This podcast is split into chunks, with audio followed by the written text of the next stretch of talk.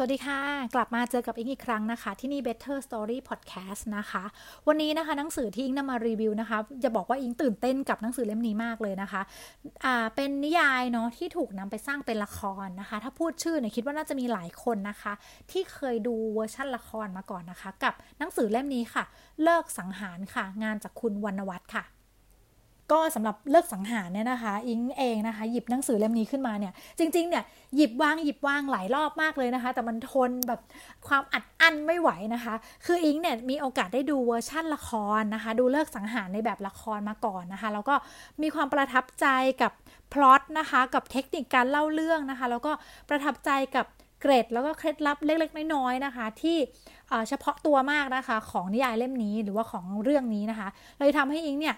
แหมหยิบวางหยิบวางหลายรอบเพราะว่าเราประทับใจละครมาก เราก็กลัวว่าถ้าเรามาอ่านเวอร์ชันหนังสือเนี่ยมันจะไม่สนุกหรือเปล่านะคะ คือหยิบจับอยู่หลายรอบจนกระทั่งสุดท้ายนะคะอิงต้องตัดสินใจนะคะทำอะไรบางอย่างทนไม่ไหวค่ะ ห้ามใจตัวเองไม่ได้ ก็เลยซื้อมาจนได้กับนิยายเลิกสังหารค่ะ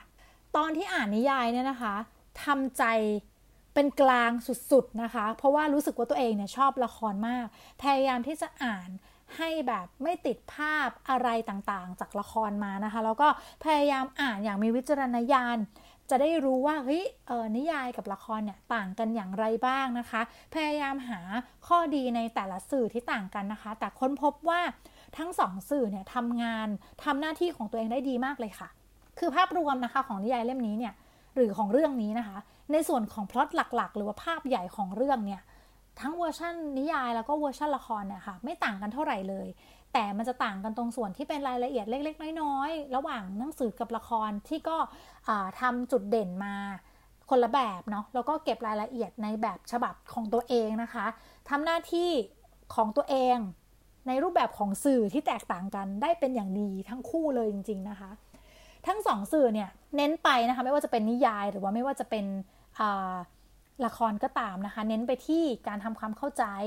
ของผู้อ่านหรือว่าคนดูเนี่ยให้เข้าใจเรื่องพื้นฐานของโหราศาสตร์ไทย หรือที่เขาเรียกกันว่าทักษะยุคเนี่ยนะคะ ซึ่งก็ใช้วิธีการคำนวณวันเดือนปี เพื่อทำนายเพื่อพยากรณ์หรือว่าเพื่อตรวจหาเลิกยามต่างๆนะคะ ซึ่งก็เป็นส่วนหลักที่นำมาใช้เป็นที่มาของชื่อเรื่องด้วยนะคะ แล้วก็นำมาใช้เป็นหนึ่งใน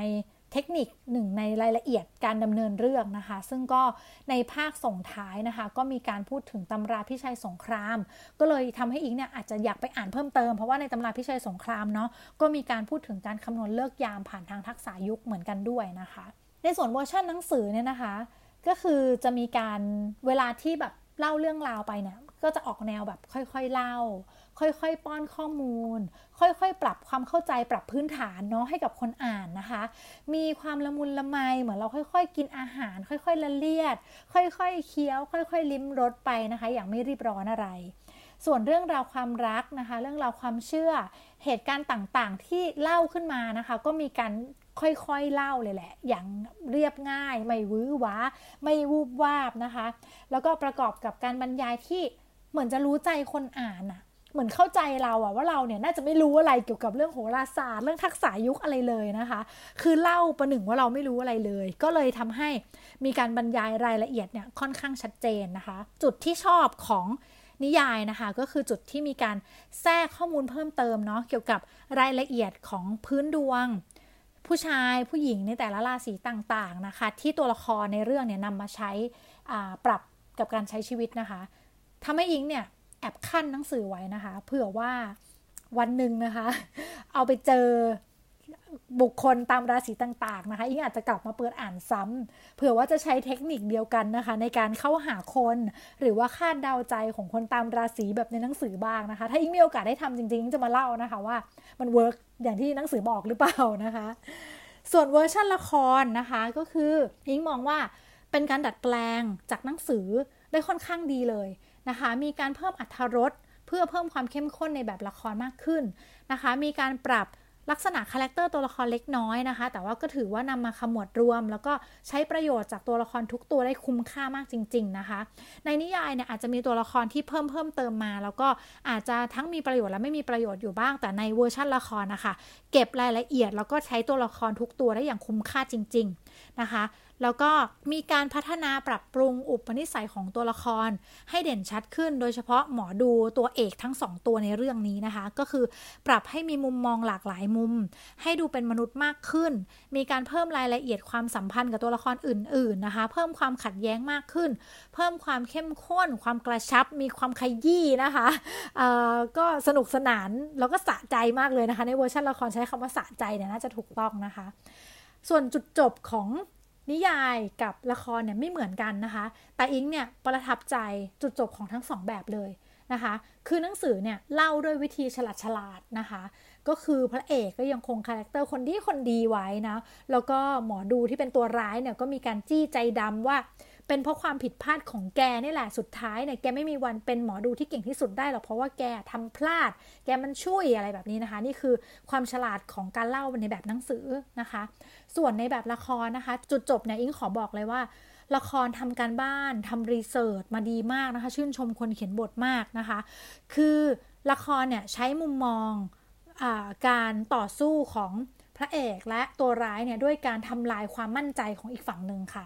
เพราะว่าจริง ๆ แล้วส่วนหนึ่งนะคะ ความมั่นใจนะคะ ก็เป็นสิ่งสำคัญอันดับต้น ๆ เลยนะคะ ของอาชีพนักพยากรณ์นะคะ อันนี้คือข้อที่ 1 คือการทำลายความมั่นใจของคู่ตรงข้ามเนาะอีกอันนึงนะคะก็คือการเกทับ ข่มกันนะคะ เรื่องความแข็งของดวงชะตาตั้งแต่เกิด แค่ฉันเกิดมาฉันก็ชนะแกแล้วนะคะ แกดูดวงฉันสิ ดวงฉันแข็งกว่าแกอีกอย่างเงี้ยนะคะ คือรู้สึกว่าแบบ ทำให้อีกคนหนึ่งที่แบบเป็นนักพยากรณ์อะแล้วมีความเชื่อเรื่องดวงมาก เพราะเห็นปุ๊บว่าอีกคนหนึ่งดวงแข็งกว่าฉันแต่เกิดมันเป็นเรื่องที่ทำให้ต้องยอมรับความพ่ายแพ้โดยปริยายไปเลยจริงๆอะค่ะก็ถึงได้บอกว่าจุดจบของทั้งสองแบบไม่ว่าจะเป็นนิยายแล้วก็ละครเนี่ยมันสร้างความสนุกให้เราได้แบบอัธรสคนละอย่างอยากให้เสพทั้งสองอย่างจริงค่ะอิงชอบมากนะคะ เรื่องนี้ออย่างที่บอกเรื่องเนี้ย บริบทของพล็อตเรื่องนี้นะคะ ก็คือเป็นบริบทแบบสายมูอย่างนี้นะ แล้วก็อิงมองว่าเรื่องนี้เป็นเอกลักษณ์อีกแบบหนึ่งนะคะ เพราะว่าเป็นพล็อตความเชื่อแบบไทยๆเนาะที่อิงก็อยากจะให้พัฒนาขึ้นมาเป็นซอฟต์พาวเวอร์นะคะ ที่ใช้ได้จริงจังในสังคมด้วยนะคะ อย่างเช่น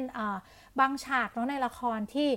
ใช้บริบทเรื่องของความเชื่อ ให้เป็นประโยชน์ในการขับเคลื่อนนะคะในการเคลื่อนไหวให้ผู้คนเนี่ยระมัดระวังในการใช้ชีวิตมากขึ้นอะไรแบบนี้ค่ะ รู้สึกว่ามันเป็นซอฟต์พาวเวอร์ที่ผลักดันได้อะเราหลีกเลี่ยงไม่ได้ที่จะยอมรับว่าคนไทยนะคะ ชื่นชอบเรื่องราวของความเชื่อ เรื่องราวของสายมู แล้วก็ในละครนะคะ มีการนำตรงจุดนี้มาใช้ให้เกิดประโยชน์เป็นซอฟต์พาวเวอร์ที่อิงมองว่าดีมากอยากจะให้นำมาขยายแล้วใช้จริง ๆ ได้ด้วยค่ะ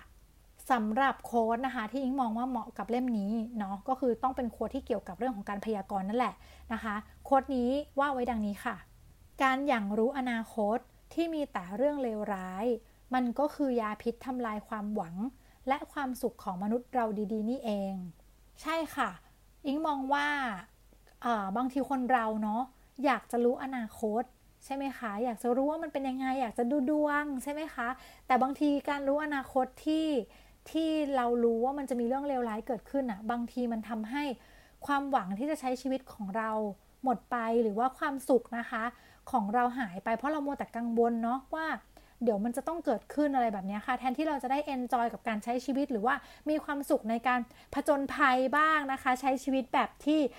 ไม่รู้ล่วงหน้าว่าอะไรจะเกิดขึ้นมันก็เป็นความตื่นเต้นอีกอย่างหนึ่งนะคะ อิงก็เลยอยากจะให้โควทนี้นะคะ เป็นโควทเตือนใจกับทุกคนนะคะ ที่ชื่นชอบหรือว่าฝากความหวังไว้กับเรื่องราวของการดูดวงกันอย่างรู้อนาคตนะคะ ให้เรานะคะอย่าไปยึดติดนะคะกับ เรื่องเหล่านี้มากเนาะอยากจะให้เราใช้ชีวิตแบบที่มีความหวัง แล้วก็ยังคงมีความสุขในการใช้ชีวิตนะคะ ในการผจญภัยกับชีวิตของเราต่อไปด้วยค่ะ ก็สำหรับเล่มนี้นะคะ หาซื้อได้ที่สำนักพิมพ์ณบ้านวรรณกรรมนะคะ เป็นผลงานของคุณวรรณวัฒน์กับเล่มนี้ค่ะ เลิกสังหารค่ะสุดท้ายนี้นะคะ ก็หวังว่าพอดแคสต์นี้จะมีประโยชน์กับคุณนะคะ ขอบคุณทุกคนที่ติดตามนะคะ เข้ามาพูดคุยกันได้ที่ช่องทางเดิมนะคะ Facebook Fanpage ค่ะ Better Story Podcast นะคะ แล้วก็ฝากติดตาม YouTube Channel นะคะ Inky's Book Packer เข้าไปดูอิงรีวิวหนังสือแบบเห็นหน้าเห็นตากันนะคะ ชอบอย่างไรไม่ชอบอย่างไรนะคะ คอมเมนต์กันไว้ได้ค่ะ หวังรับรองว่าอิงอ่านทุกคอมเมนต์แน่นอนค่ะ ก็วันนี้อิงต้องลาจากกันไปก่อนแล้วนะคะ ฝากติดตาม Browse Book ใน EP หน้านะคะ ว่าอิงจะมาพูดถึงหนังสือเกี่ยวกับอะไรค่ะ วันนี้ไปก่อนแล้วค่ะ บ๊ายบายค่ะ Thank you.